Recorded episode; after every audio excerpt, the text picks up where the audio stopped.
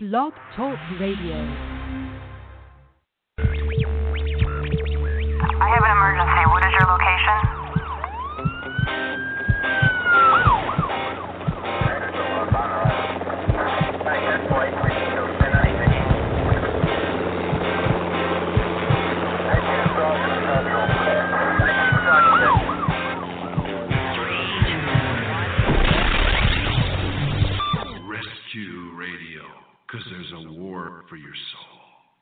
Yes, indeed, the war has begun. Let us pray. Father, we thank you that you are the great God, the one true God, the God who hears and answers prayer. You are the God who makes intervention into the lives of your people, Lord, to deliver us from the grip of the terrible one, even though some of us really don't even realize we're being held hostage.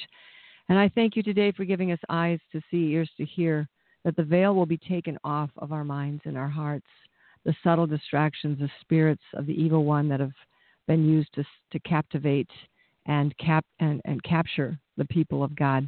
I thank you for helping us learning to learn how to bring your kingdom to earth. Thy kingdom come, thy will be done.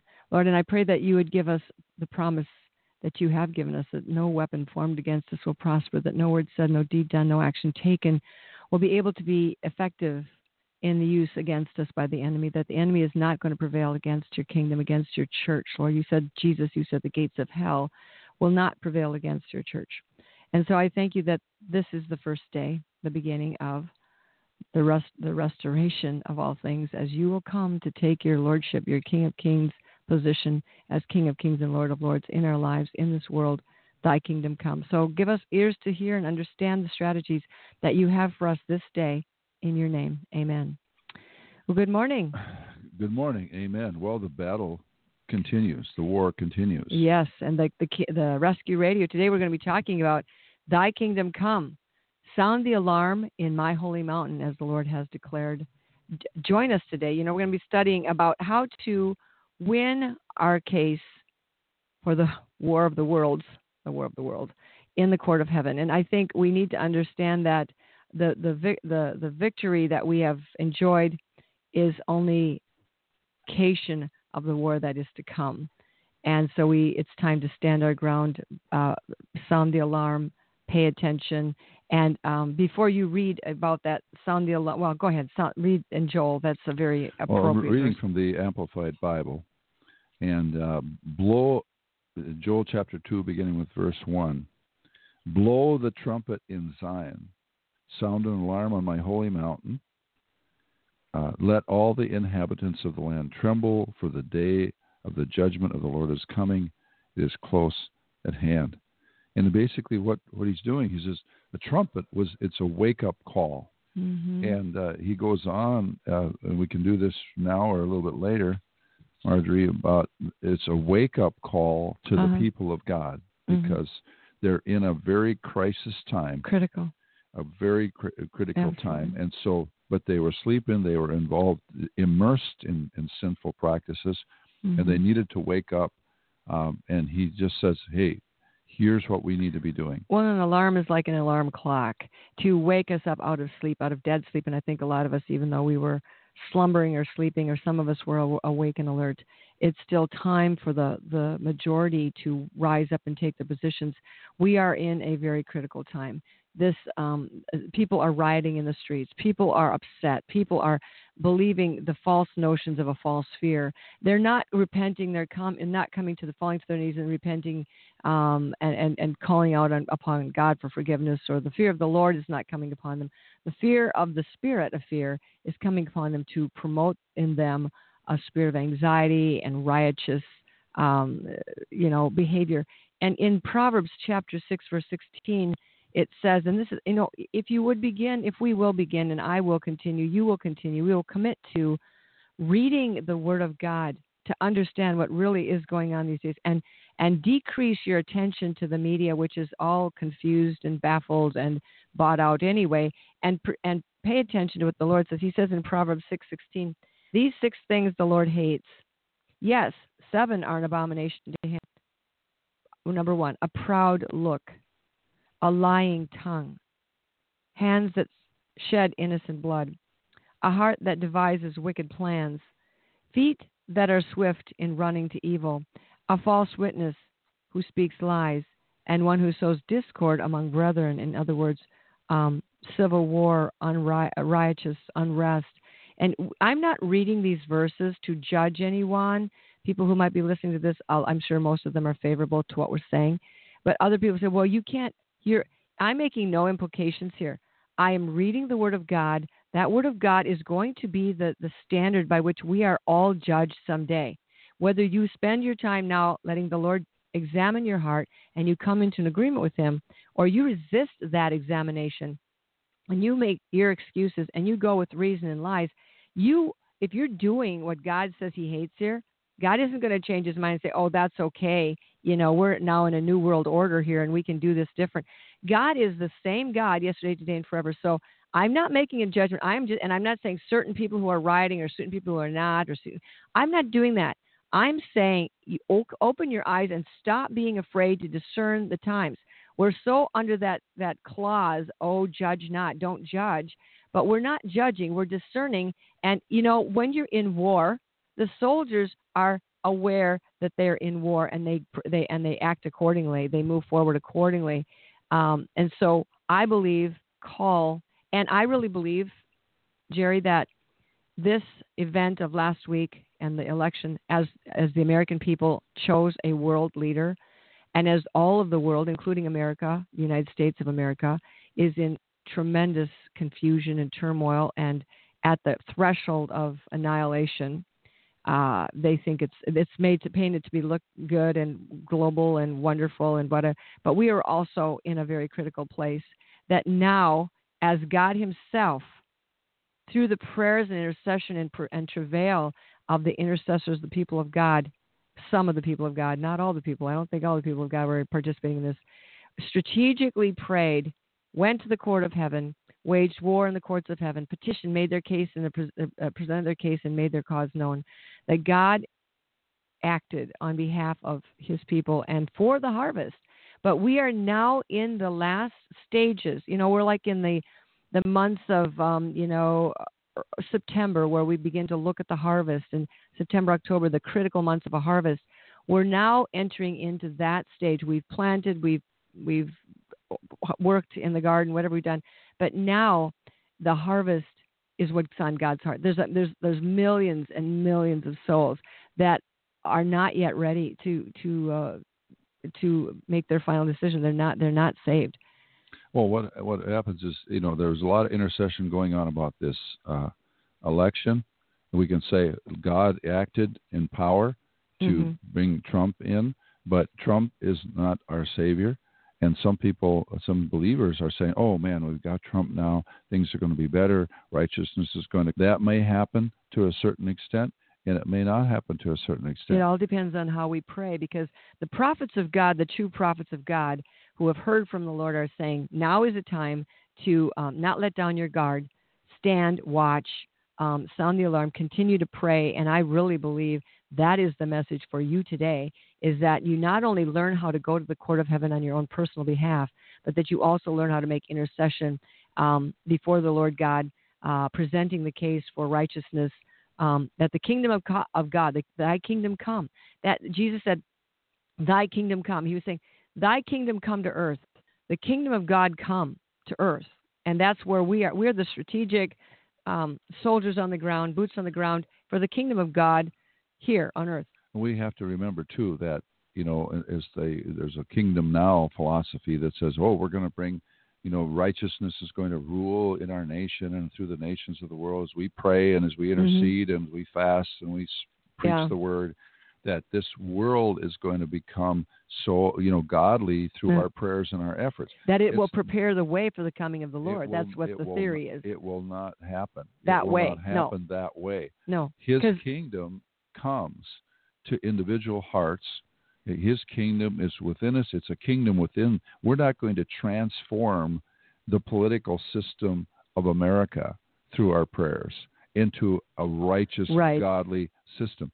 That is not going to happen. Well, we what we want to see is that the, the will of God, thy kingdom come, thy will be done, um, in earth, in the in the individual lives and in the nation, I believe that we can be a nation, a nation of righteousness, but the thing is that what's going to have to happen is we look at the whole picture from here on out. Don't just look at the next five days.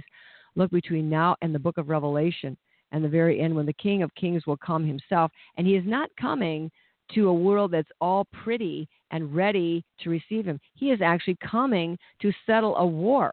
He is coming to the Battle of Armageddon to settle the dispute between Israel, the nation of Israel, and the, the, the righteous, and the enemy, the enemy, the God of this world, is, who has declared himself to be the God of this world, who holds the whole world in this snare. God is now coming to um, to do to do battle with, and so we have to recognize that that is what we're all about right now. Mm-hmm. Because you know, even though we have uh, Trump as a president, uh, it remains to be seen. Many times uh, in Germany. Uh, Hitler thought they had their savior when they had, you know, or Germany thought Hitler was going to be their savior. Mm-hmm. He, he, the country was in disarray, um, you know, after after World War One and so forth, and he was their champion. Wow, here he is, our champion. Well, he turned out to be not not their champion, mm-hmm. and so we have to really be aware. If we get we get all Google-eyed about having, even though we're thanking God that Trump got in, for example. But if we get all Google-eyed and said, these guys are going to just turn everything around for us, we're going to be sadly mistaken. In other words, what he is saying is we, we really need to to stand watch, because this, the, the even the indications that these riots and these things are going on is a very sombering uh, indication that people's hearts have not been turned towards God. Some and many have, and we bless God for that. We bless God for what he did. He actually did a, a miraculous thing in the midst of us, which we have not seen for a long time.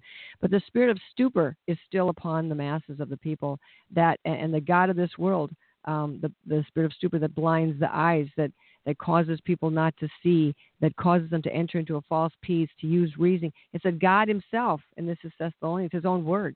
He sends a strong delusion that they should believe a lie because they refused the love of the truth. They re- they had pleasure in the lie. And this is my where my heart breaks, is that these people have souls, and we love them. We don't love their behavior, but we can see by their behavior that they're still very torn and tortured and tormented and confused and deluded, um, uh, because God has chose us, chosen us for salvation. Therefore, I really believe this, we're in perilous times. Therefore, when they say like peace and safety, like you're saying, you know, then sudden destruction comes, they shall not escape. We are in a moment of reprieve. We're in a moment, a time of, of, of, of a moment of a grace, a gift of grace and peace to move forward in the harvest, which God is covetous of. He's jealous over that harvest. He wants that harvest for the kingdom of God. He wants our souls to be saved, that he can bless us for all eternity and not be, be cast into the lake of fire. And so now is the time that, knowing this, that, that we're in the last days and perilous times have come, because men have been, and this is, this is where the prayer begins. This is where the war in the court of heaven begins. This is where repentance begins. This is where confession and presenting our case for the souls of men begins. It begins in understanding what is going on. These men are lovers of themselves, lovers of money, boasters, proud, blasphemers, disobedient to parents, unthankful, unholy, having a form of godliness, denying the power therefrom, such turn away. This is not my word. This is what God is saying, that there are many who have been captivated. So he even says, of this order of those who are creep into households and take captive the gullible women, laden down with sins, uh, you know, with various lusts, ever learning and never able to come to the knowledge of the truth. These are words from God. Um, Uh, cor- we are to call and correct those who are in opposition to themselves, gently, it says, that they may come to their senses and escape the snare of the devil, having been taken captive by him to do his will. The, his will. I really believe that we under, we need to understand that there are men, evil men and imposters. The Bible says in Second Timothy that will grow worse, grow worse and worse, deceiving and being deceived. And and Paul had some of those in his own day. He says he says the time is going to come when they do not endure sound doctrine, but according to their own desires and their itching ears, they'll heap upon themselves teachers, turning away from the ter- truth and turning aside into fables. And if this isn't accurate, I don't know what is. I well, don't know what is. Well, it's it's accurate. These are the times.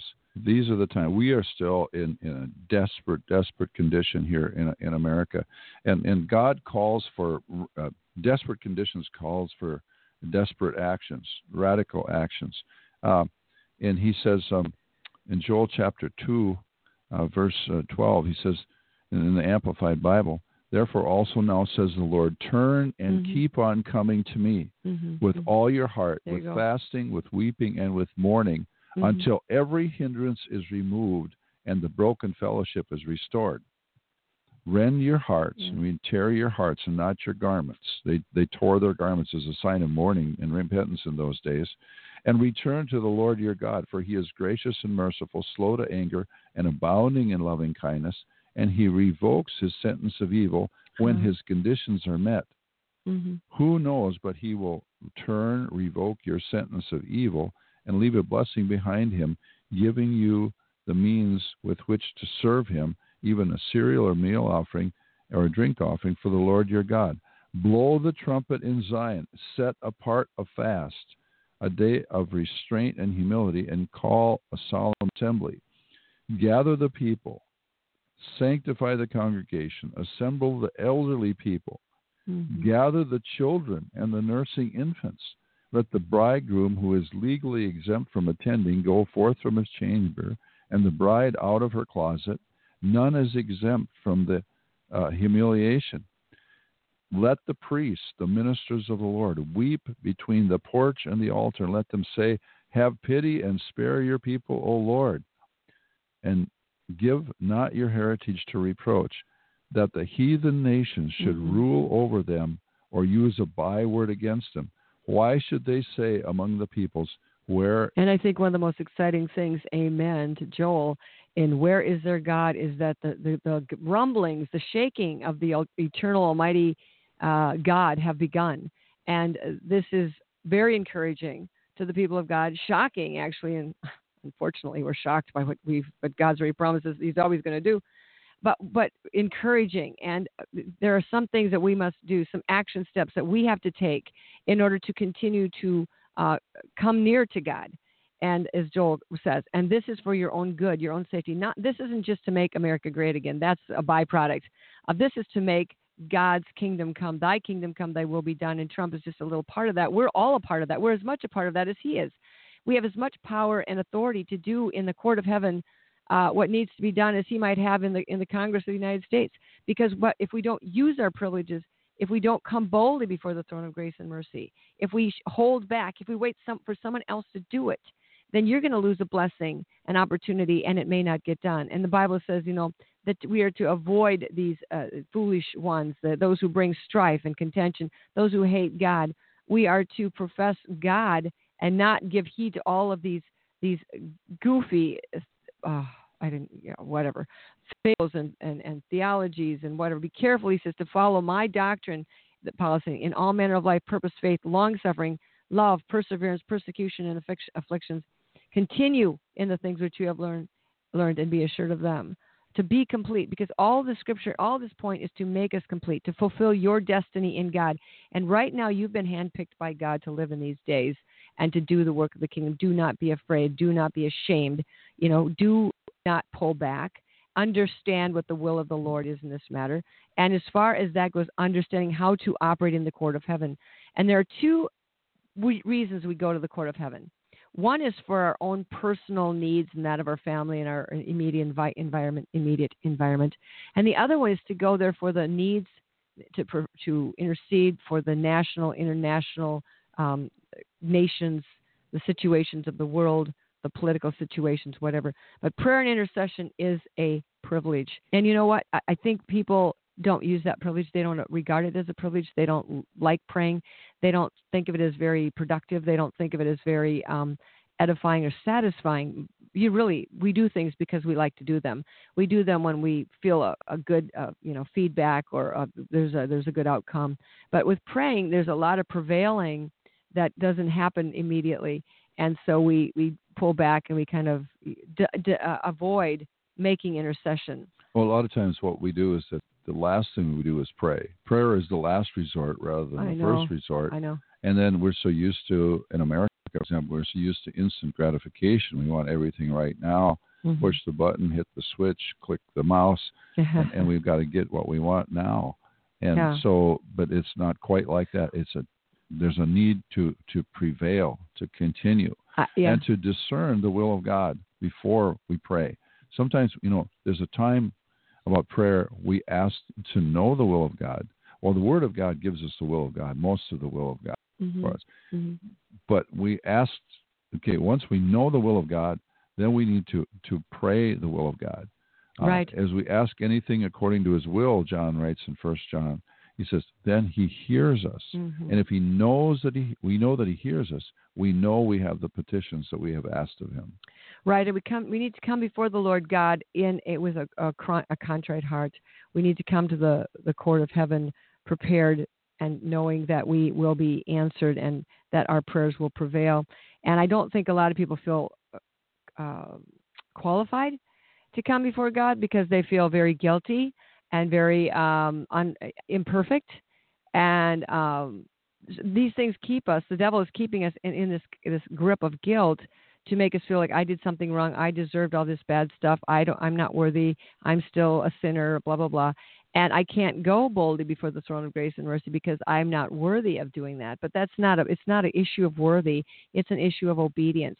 If you feel like you've done something wrong, confess your sin. Get ask it out God, of the way. Yeah, just confess it. Ask God to forgive you. Cancel out your agreement with that lie. And then come boldly. Don't lose your privileges because you believed a lie that I'm just nothing, I'm no one, I don't count, God's mad at me.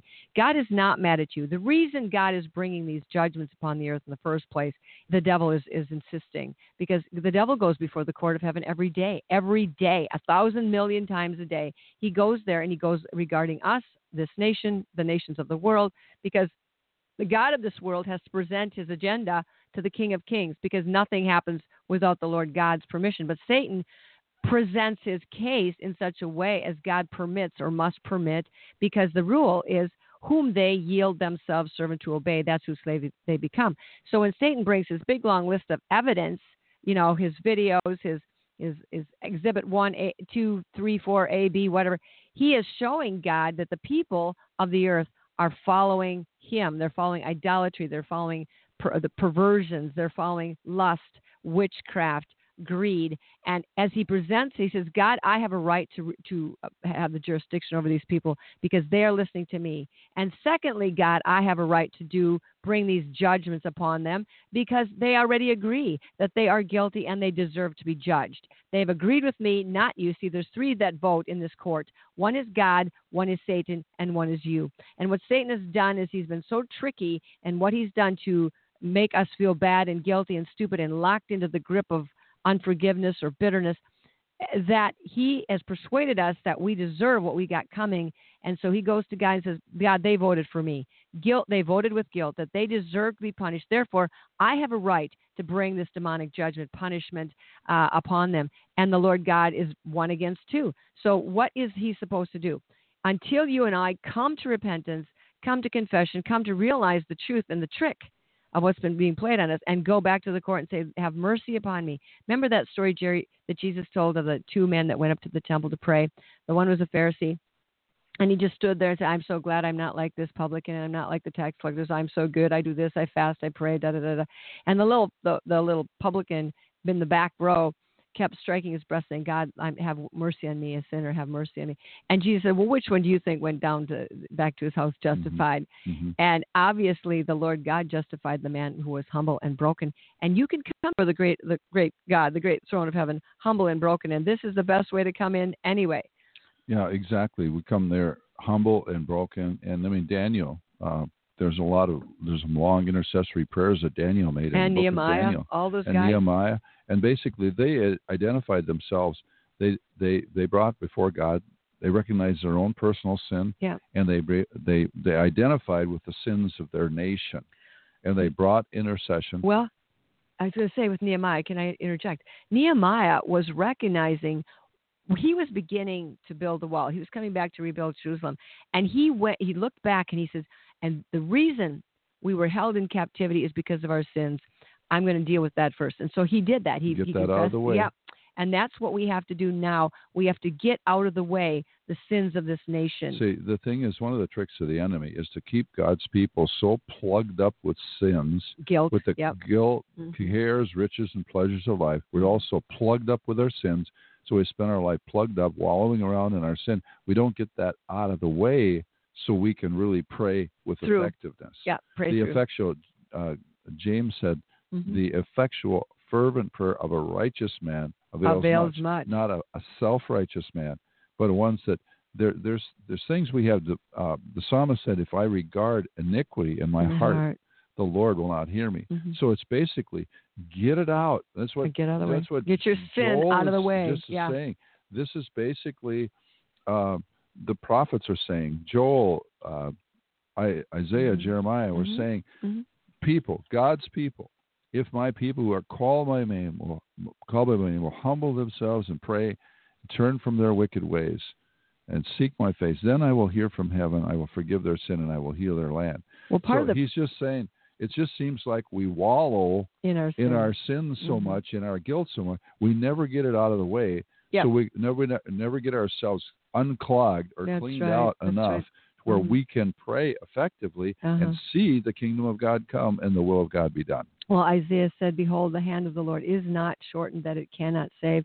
His ear is not heavy that it cannot hear. But your iniquities have separated you from your God. You know, your sins have hidden his face from you that he will not hear. Um, he says in verse four, no one calls for justice, nor does any plead the cause for truth.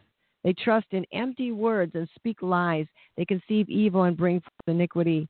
This is exactly what has been going on in this country. And we have been quiet, per the Christians, the people of God, the believers, the followers in Jesus Christ, have been quiet for too long. We've been, we've been you know, uh, silenced. We've been, um, what's that word? Uh, mesmerized. Mesmerized is a good word.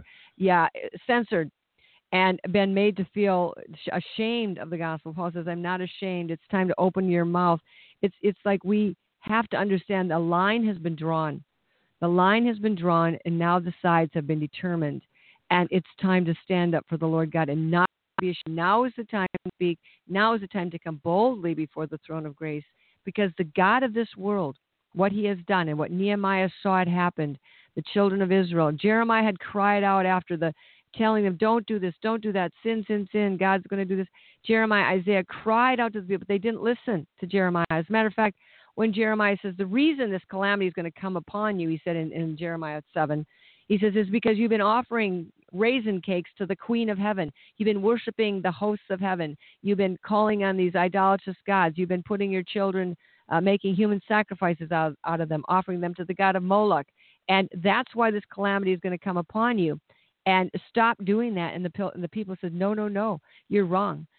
You know, the calamity came upon us when we stopped offering our children and we stopped offering the cakes to the Queen of Heaven. So we know that it's, you know, so they were completely deceived, believing that their privileges, their blessings, their prosperity came from worshiping the Queen of Heaven and, and the, the, the gods of this world.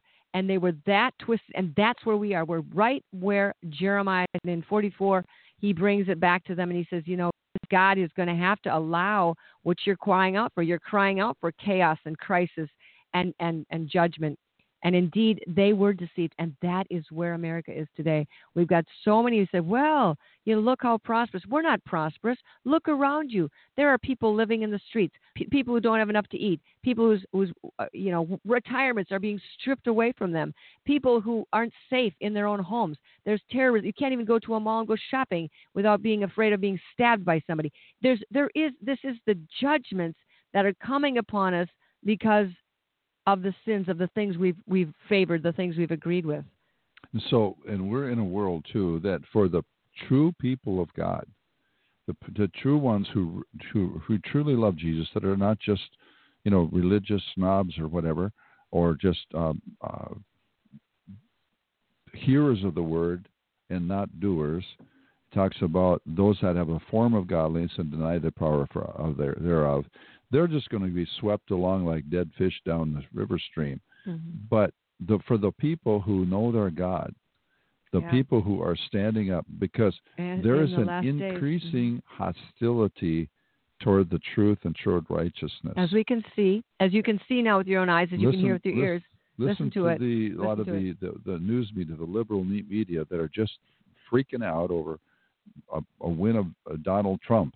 But the, there is a Uh, there's a hot, there's an increasing hostility toward right. the gospel, and it can there's be seen now. There's an increase of hatred mm-hmm. toward the people of God. Jesus said, "I've given them," John seventeen fourteen. "I've given them your word, and the world has hated, hated them. them because they are not of this of the world, mm-hmm. just as I am not of the world." That's really true. The hatred is increasing yet more and more, and I think this is the shocking, astonishing thing that would drive will drive us as believers to our knees to pray for those who are so yet deceived and troubled and brainwashed and programmed. It says the God of this world, he comes to create what he did create. That is chaos, crisis, events to craft and, and control the experiences, psychologically recondition mankind to believe what they see and what they feel and not to go with what they know in the Word of God. He blinds their minds, the minds of those who do not believe. That's for Second Corinthians four four. The whole world, it says in First John, is under held under the sway of the wicked one. Mm-hmm. And that he goes about, Peter, Peter tells us, he goes about as a roaring lion, seeking whom he may devour. And this is where we're at. Our children are being swept away by this. Don't think they're not. If they're in a public school, more than likely, I mean, the chances are so strong that they've already been persuaded by the God of this world, that they're afraid, that they're confused, that they're confused about everything from which bathroom to use to, you know, uh, what's true about history. I mean, it's just like they don't even know enough to ask the questions. They're just being swallowed up, persuaded by the God of this world. And this is just our little ones. Um, But what happens with this ungodliness, that should be a, a, a more than a shock. I think what happened with this victory was that everybody was shocked. Everybody was shocked. The, the, the, the, the evil was shocked, and the righteous were shocked. And what, the wicked were shocked, the righteous were shocked. Because nobody thought that God was going to do anything or say anything. But now God has said, okay, people, whose side are you going to be on? What do you? Now, we're not talking politics here, please. If you think this Republican, Democrat, I'm going to tell you something. It's not about Republican, Democrat. They are not the saviors. It's the eternal destiny of human beings that is written about throughout the Bible and ends up in the book of Revelation with a huge battle. That's what we're talking about. We're in those days now. There is no turning back. This isn't like it's, oh, they say, well, Jesus is coming, Jesus is coming for thousands of years. Well, this is like this at this point now where we are, there is basically no turning back. We can't turn the, the time clock back to the nineteen hundreds. We can't go back to the good old days. There are no more good old days left back there. The the ungodliness of mankind is comes through through their refusing the love of the truth, the, the, the love and knowledge. They don't want the truth. To them, the truth is disdainful, and the lie has become the truth. They suppress the truth in unrighteousness. They refuse to glorify God as God. They become futile in their thoughts, foolish in their hearts and affections, worshiping the creature and the works of their own hands more than the creator. And you say, well, I'm picking on people. No, I'm not. This is what God describes the ungodly, the lost, what they're doing. I love the lost. Jesus came to seek and save the lost. We're not here to argue about their behavior. Their behavior is, is going to be, is, is being used against them in the court of heaven to say, allow, say, allow Satan to claim them as his own. Their behavior is coming out of a belief system. The belief system is that God is not good. God doesn't love them. God isn't isn't for them. All the lies that Satan has told everybody about God, they're actually acting out on them. They're actually believing them. And this is the tragedy, that they've believed the lie. They've embraced the lie. Um, because everything in your life, in your personal destiny, whether you're going to spend your eternal life, everybody has eternal life. You're going to spend it in heaven or hell. You're not going to reincarnate. You're not going to go away and be buried and fall on the ground, and that's the end of you. You're not like that. We are, have been made in the image of God. Therefore, we have a divine nature and an eternal destiny. We're going to spend it either in heaven with him where we belong or in hell where he doesn't want us. But he says everything hinges on what you believe and who you believe. It's that simple. Do you believe what God says, or are you believing what was said about God? Are you believing what the devil made up about God? See, Satan hates God. And he doesn't want God to be loved. He doesn't want God to be vindicated in his love for us. And so Satan is trying to present and, and persuade us to believe that God does not love us, that God is not good, and God is responsible for all of this evil, all of the poverty, all of the sexual abuse, the assault, the um, abandonment, the addictions. And somehow God in his sovereign, holy power should have just moved the devil out of the way and intervened. Well, I'm going to tell you something. That God did intervene every time, because you are still here and God is with you. And those that that were uh, that he intervened in a different way, God is there. God is totally aware of everything that's going on. God is for us. He's not against us. But when we give place to the devil, listen to him, then he gets to go to God and say, I have a right. I have a right to bring this upon them. And so the big war between God and Satan is, is about the love of God, and to get us to not love God, so God will never be vindicated uh, or requited in his love for us, and that he will look like a fool, and he will lose in his bid for love, in his bid for, he took a risk when he created us. And we are the ones who need to respond. That's why we are the target of the devil's propaganda constantly. And that propaganda comes, the interesting thing about the devil's propaganda is some of his, his favorite weapons are uh, deception, divination, uh, Jezebel, witchcraft. And he makes the, he makes the, the, the truth look bad, and the evil appear to be very wonderfully flattering, seductive, good, uh, fl- uh, pleasurable, uh, immediate. And so we are sucked into a lie, commit to a lie, and then before we realize that we're captured by those spirits of harlotry. And so what we need to understand is that if we're going to pray strategically in the in the kingdom, in the courts of heaven, about this war that's going on down here, we are going to have to pray against spirits. Mm-hmm. This is an angel war. This is a spiritual war. This is spiritual warfare. And it, it and you know what? People who actually engaged in the in the true court of heaven battles over the things that have just transpired, they saw heaven move. And people were, were uh, Holy Ghost orchestrated people to pray in strategic ways, strategic times, very, very much timing. And that's why Satan didn't get it. He didn't see this coming, because God moved at the last minute in people's hearts and minds to pray in strategic ways, to stand their ground. And there wasn't a ton of people that were probably doing this, probably maybe less than one percent. But God is doesn't need the whole majority. He just needs you. He needs you. You go there. He said he looked for a righteous man and couldn't find one to stand in the gap. How many times did he do great, great things on the earth with one guy? There was Noah. There was Moses. There was Joseph of Egypt. There was Jesus of Nazareth. There was John the Baptist. One guy, one guy, one guy, one guy. He didn't need a whole political endorsement. He did it with one guy. You know, so there we have, you know, our, a, a A, a really a call to arms, a call to alarm. So going back to making our cases known in the court of heaven, first of all, understanding that you, you've got to you've got to show up. You got to show up at the court. You can't just you know oh yeah yeah yeah tomorrow tomorrow and grumble about what's going down on the earth. If you're if you see yourself catch yourself grumbling after you listen to the news, you're grumbling about this that or you know murmuring. Make it a point to understand what is the lie, what's going on here, what don't I like about this, what needs to be made made known in the court of heaven, what needs to be petitioned in the court of heaven regarding this thing that's bothering me. You know, these people are lying, or th- these people are being deceived, or these people are rioting, or these people are, you know, uh, afraid. Or what. You take those issues before the court of heaven and make your case. Don't hold back. Understand what those things oh, are. Part of it is is that we, you know, intercessory prayer is not is not just moaning and groaning and complaining about what's going on. Yeah, you don't get I mean, by with yeah, nothing I mean, like that in does, court of heaven. Does God know what's going on? Yes, he does. Yes, we see when we see it as he sees it, and we just bring before him. No, I, we're we're not to pray the problem. We're to pray the solution. We're right. to pray. So we see what's going on. God, you see what's going on here. You know what's going on. They're saying this and they're saying that. And if we can just bring that briefly, just just it's in a sense for our own sake, like to, to remind ourselves of what's going on, to be aware of it. But then, Lord, what is kingdom is to come, your will is to be done. What's your will in this situation?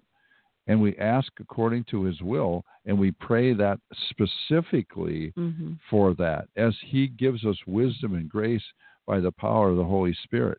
And then we're at the place, too, where we need to thank him for, for doing that. It's yeah. it's important that we do this for for individual lives. And sometimes our, yeah. we think, we're talking, too, about our, our nation and, and turning policies and tides and positions and putting up one and setting down on the other. That's important. But how do we do do we do that for individuals? Because there's a battle for individuals. And the whole... The whole issue here is, is for the, the battle is for the souls. Yeah. And the whole thing is the the whole issue of warfare. It's the souls of the people. Uh, it's not so much that, you know, that God wants to preserve democracy or, or the republic. It's God. God is interested. He's not willing that any should perish, but That's that all deal. should come to repentance. Mm-hmm. Mm-hmm. So we need to. There's there's the macrocosm of this where we pray for nations and all that. We read in Scripture many times there were much prayer intercession for for nations, for the nation of Israel, for other nations as well. But in in the kingdom of God economy here, we are called to play specifically for the, the deal with the issues and the strategies of the enemy that are working to mm-hmm. uh, bind and hinder individuals, because you know uh, people. You said it earlier. People are go- going to heaven or hell, mm-hmm. and we want people out of hell and into heaven. We want people to be set free, despite the spirits of blindness that God said, God of this world has blinded people's minds, and despite the hostility there is to the truth and how we call good evil and evil good, God wants to break through those strongholds in the minds of people, in mm-hmm. the hearts and minds of people, so the gospel of Christ, who is the image of God, would shine onto them, and they can be uh, transformed, new creations in Christ, and grow in grace and in the knowledge of our Lord and Savior, Jesus Christ. So in a courtroom, you, you, you we understand how that works. There is a judge, and there are two sides. There's the petitioner, the one who's presenting his case, and there's the one who's standing against him, opposing that case. So when we're going there, we understand that the accuser of the brethren is there. Jesus Christ, the faithful witness, is also there. And we are coming in to activate, through our prayers and petitions, the the power of God uh, to act in this matter, because he's a righteous judge. That's what we know. So when, first of all, when you are in the in the midst of judging someone yourself, being angry and unforgiving, that has to go. You have to give that crime over to God, let him judge it, and then you are a free man, because it is you're free from guilt, the guilt of feeling guilty for judging, the the guilty for uh, holding them in judgment. You you come into the place of freedom. So when we come to this court of heaven, we have to understand we are going to present a case here. Now let's just say we're going to pick one. Let's just say we're going to pick um, the, uh, the the apathy and the passivity of the church. Let's just say we're going to say that. That's going to be our, our today. That's our topic of present, presenting before the Lord God. So we come before the Lord and we repent. First of all, we confess the sins of the church, the passivity, the apathy, the um, the distortion of the truth.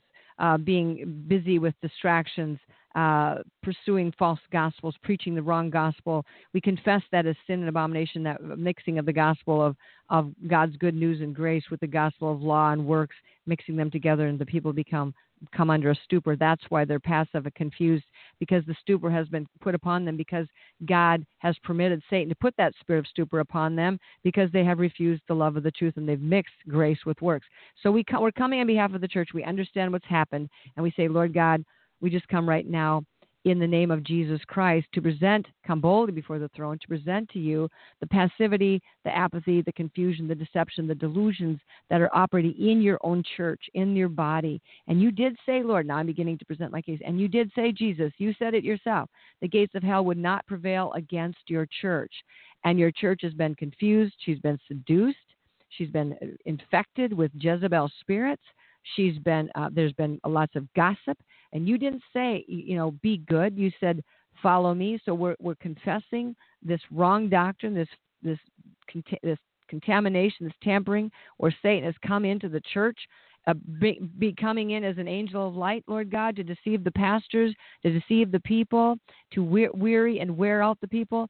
God, when you said, the way of the Lord is strength for the upright. You said you those who trust in you or believe the truth will, will have a strong uh, protection, a shelter, a refuge. Lord God, we're praying now your own word that your will be done. And you present God's work back to him. You confess these things and you say, now, Lord God, the accuser has made these judgments against us because he has deliberately deceived your people. He has deceived. And yes, they have made choices that have been destructive and deadly and sinful. But Lord God, there are many innocent among them, and they made the choices based on a deception. The enemy is the liar. He is the criminal. He is the one who needs to be judged. And we're asking you, Lord God, to uh, act upon our case, to to rule in our favor, to rule in the favor of the restoration of eyes to see, ears to hear. We confess the sin of preaching, at Romans eleven, the sin of preaching the wrong gospel. We we acknowledge the fact that the eyes have been blinded, the hearts hardened, hearts hardened, hardened, and the spirit of stupor that's come upon us. Our table has become a snare to us. We become depressed and anxious. We confess those as the results and consequences of believing the lies and preaching the wrong gospel. Now, Lord God, we're repenting of that. We're confessing that as sin. We're asking you now, Lord God, to restore unto your people vitality of, of vision, destiny, and, and understanding, an embracing, an eager love and embracing of the truth, the joy of the Lord, to, to re-strengthen your people and to recover that which is lost, to make us valiant and, and, and militant and glorious in this fight. It's it's for the glory of God that we do these things and for our own good. And I truly don't believe, I, I just, I don't believe that God is going to, he won't, he just says he's not going to, in, in his word, abandon us in the end. And he's not going to have a church that's all full of spots and wrinkles. He says, and that's your word, God, back to you again. You said it yourself. When Satan brings God's word to him, well, you said, you know, if they judge, you know, I get to judge them. But God, you said there, there would be a church without spot and wrinkle. Lord, and we're just coming before you right now to confess our sins, the wrinkles, the spots, the tears, the, the shredding, the the treachery among us, the div, div, uh, division. And we're saying, Lord God, y- your word says you will have a church, a glorious bride. And we're asking for her to be restored in Jesus' name. And then we forgive. That's a critical part. You forgive those who have been, worked as, as an enemy in the midst of us, who those even who've been brethren, who have worked on the wrong side, who've been deceived by the spirit of divination. I know so many of them, and they don't even know they're being deceived because it's so cunning and so look-alike and so hard to see through the counterfeits sometimes. And so I forgive. I release them from my judgment, Lord. I'm not the judge. You're the judge. Bless them with the revelation of your truth. Bless them with a desire for your word. Bless them. Clean them up. Get them in the army. Stand strong for you. You know what? It's interesting that the last shall be first. And right now, there are probably in the world right now, today and every day, more Muslims getting saved every day than Christians getting right with God and repenting. I, I really believe that, that there's an undercurrent sure. of more Muslims, people who don't know God, who were b- born into a, a, a, a, a, a, I don't know what you call system. it. A system. Yeah, thanks. A system. Absolute murderous treachery, and they didn't know the truth. They were born as children in this. When children are born into something, they don't know anything different until they maybe come to an age where they can start to think. And by that time, they've already been brainwashed, or they've been uh, terrified and uh, bribed or kidnapped or held hostage or afraid, so they don't really want to break out of it. But how many of these people are suffering, Muslims are suffering in a in a captive, held captive in a place that they don't even know that they need to be broken out of, but Jesus himself, by his spirit, is appearing to them in dreams, in visions, in situations where they are now willing to go to the execution block to be known as the, as sons and daughters of the Most High God. They are willing to die for their faith immediately upon birth. And we have been born into this thing, raised, nurtured, fed up, blessed, and we're not even willing to die for it. And they know nothing of all that good stuff, and they're willing to die. That's called intense love. That's the kind of intense love God wants to put upon his church. And don't let those who have more advantage, that would be you and I, be uh, shown up by those who had strategically less advantage, were persecuted, and came in at the last hour. That would not be to our glory. That will be to their glory and to the glory of God. But I say you and I can stand up. Now, the thing is, we've got to focus. Focus. How many of us don't, you know, get into your prayer closet, literally. Go into your bedroom closet, your walk-in closet, your pantry, your, I don't care where it is, where you can shut the door. Don't take in any devices with you except maybe your Bible, a pen, and a, and a notepad. And you kneel and begin to pray. If you don't know what to pray, pray in your prayer language and just say, Lord God, keep me focused. Show me now. Talk out loud. Talk out loud because it helps you to stay focused on what you're doing. Lord, talk to God. Talk out loud. I'm coming before the throne. God, there's a lot of stuff going on right now that's really not very, very safe down on earth. And, and we see this and we see that, and begin to pray. Okay, so you begin to stand your ground.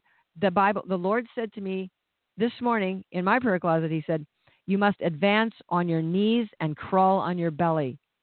Now, when they were doing the very strategic attacks in World War One and Two and Vietnam, whatever they did, they and they teach them to crawl on their belly. They teach them to move forward on their knees in prayer, down low, on the ground, under the radar. You get on your knees and stay prostrate before the Lord. Get on your belly before God and begin to pray. When you're in a position like this, you are starting to do something. You're starting to actually take some adverse action against all your passivity. Get down, get in, anchor in, secure it, and, and advance, he said, crawling on our knees, calling for covering of prayer. Cover the people that come to your heart and mind. Cover them with prayer and God's call out for God to give them wisdom and understanding. Um, this is a spiritual war. This is an angel war. This is really calling God. When we pray, when the court of heaven rules in our favor, God dispatches the angels. He, the angels are powerful. God is all powerful, but they really move on our prayers. They move on our petitions, and we are pathetic.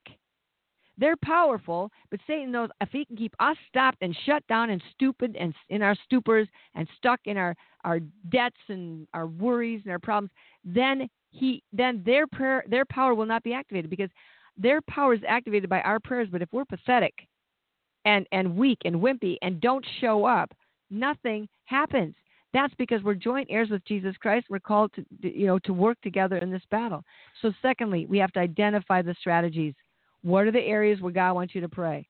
You know, is it the veil of stupor on the church? Is it the web and entanglements of witchcraft that are just woven throughout our society? Is it the, the insidious, uh, seductive uh, fascinations with witchcraft and voodoo and magic and wizards and wands and warlocks and and vampires? Is, is is that where God, is it, is it the spirit of harlotry and idolatry? And, you know, I'm tell you what, the spirit of murder and the spirit of the assassin and the spirit of hatred for God have been released upon this nation. Yes. Because of our past leadership.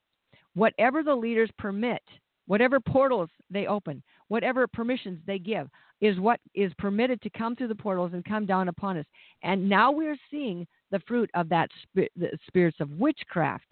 Look at what was being practiced in the White House. Look at what comes out of their mouths. It, it all sounds good, but underneath, in divination, it always looks good on the outside. These are the men of the Most High God, the, the fortune teller said. These are the men. They were talking about Paul, Peter, and Silas. But underneath, she was practicing witchcraft, and the people were becoming confused. Okay, so we identify the specific sins or situations we want to pray for. That spirit of harlotry, the spirit of idolatry, um, you know, the spirit of divination, the spirit of Jezebel, the spirit of religion. Name them. Name them and begin to present your case against them before the high court of heaven. And, and repent. Humble yourself. Um, so that comes with uh, confessing of the sins, asking for forgiveness, and understanding how the strongholds that we're held captive in, how they work. So we want to cancel out this world's love affair with Satan, with the God of this world, who has got nothing but evil in, in mind for us. And we become, we're being held captive by him. So our job is to go in and set the captives free. And, you know, it isn't coming, going to come with a face-to-face combat for you who are chicken, who don't want to go and head off head-to-head with somebody and go into an argument because they think faster than you do and whatnot. You go to the prayer closet. That's where the war is won. It's not won in a debate. It's not won in a in a in a head-to-head confrontation. It's not won with a gun. It's won on your knees before God in humility and crying out to God for mercy. And so you can be bold there. And once you do that, you will see things change on earth. You will actually see things change.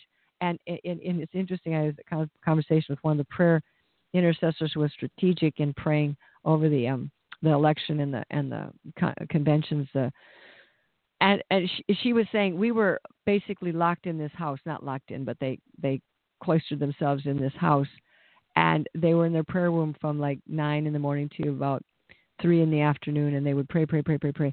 And then they would go out and watch the exact things God had led them to pray acted out in front of them. They'd watched the later news of the day, and they found that exactly what they were praying is exactly how things turned around and the change of events. And so they were immediately seeing answers to prayer. This prayer court of heaven thing, you don't have to wait, you know, five years for this to happen. Forgiveness and the court of heaven and winning your case for the war of the worlds in the court of heaven, it moves quickly. It moves quickly. We don't even have enough time to, to say how how little time we have. We have little time. We have just enough time. We have to focus and unite. So here's the deal.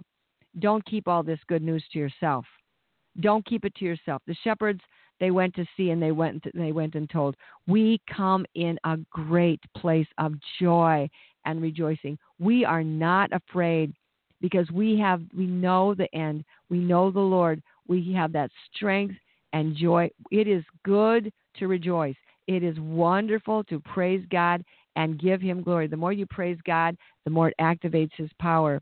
Um, don't set your mind too much on the chaos and the stuff that's going on. Just look at it enough to know what you need to pray for, and then go for it boldly, specifically. Focus boldly, specifically, um, bringing the affairs of this world before the Lord God.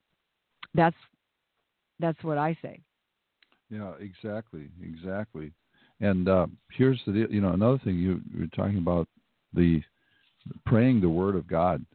If you if you use your Bible as a prayer book, mm-hmm. you know, there's and we we're not going to talk a whole lot about that today, but we've mentioned it.